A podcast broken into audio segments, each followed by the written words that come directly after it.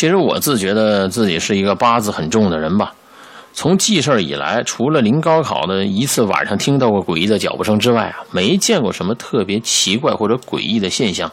但是去了韩国之后，这个记录他妈的刷新了。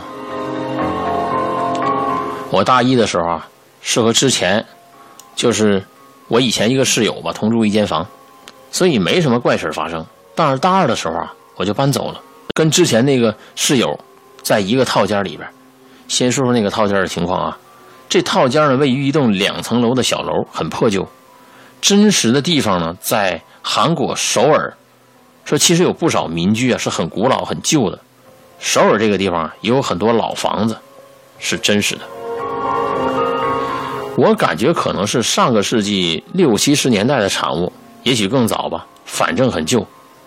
一楼是房东住，二楼就是我和另外两个女生在住。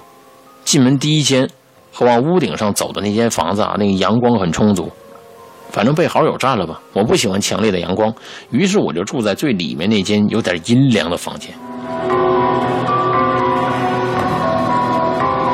有一阵子，当时我对廖某某的前世和今生催眠的事情很感兴趣，那天我就壮起胆子试了一试。深夜的时候啊，电脑放上催眠的录音，戴着耳机，我的室友。一个啊，我一个，我们俩都戴着耳机，并排躺在床上，然后他呼呼睡着了。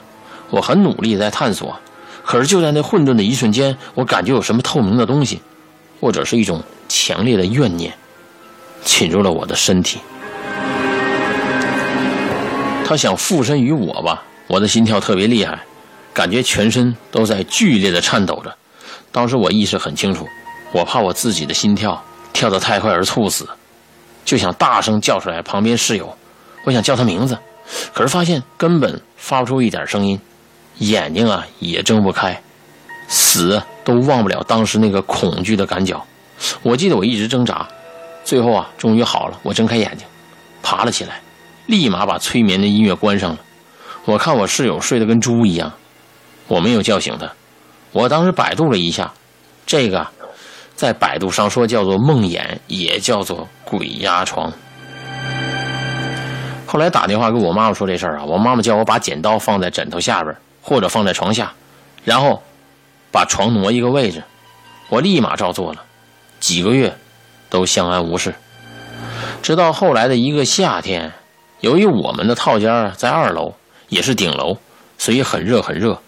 我感觉啊，热得跟蒸笼一般。所以我们几个女孩子啊，就合计那天啊，去屋顶上睡觉吧，把这小帐篷支起来，睡在里面。无线网比较发达，我看看星星，上上网，这也是蛮惬意的嘛。后来大家啊都睡了，大概到凌晨四点左右吧，那俩室友啊被蚊子咬的不行了，反正啊睡不下去。我当时懒得动，还是睡那儿。迷糊间，我感觉到一阵微热的风吹过来，把这报纸啊吹到我脸上了。就在那一刻。那一次我真的听到催眠音乐的恐怖感受一样，我又一次经历了鬼压床。我的那个时候啊，我感觉很清醒，由于经验，我就试图大声骂脏话，挣扎了一会儿，就没事了。后来我跟室友说这些事儿，室友没心没肺的说，我碰到的是一个他妈的韩国鬼，说下次让我碰到之后啊，要用韩语骂脏话。哎呦我的妈！我也是醉了，后来我真的又经历过两次，而且我真的也是用韩语骂的脏话，啊，可能心理作用吧，一下就好了。在电话里跟我爸妈反映多次这个问题，其实啊，我后来啊也经历过，一点都不怕了。我妈妈说这很有可能是因为压力太大导致的梦魇。有一次回国，我去寺庙求了护身符，然后啊还把我爷爷奶奶以及姑姑的坟上那土，用这很薄的袋子装回带到韩国，之后我就相安无事了。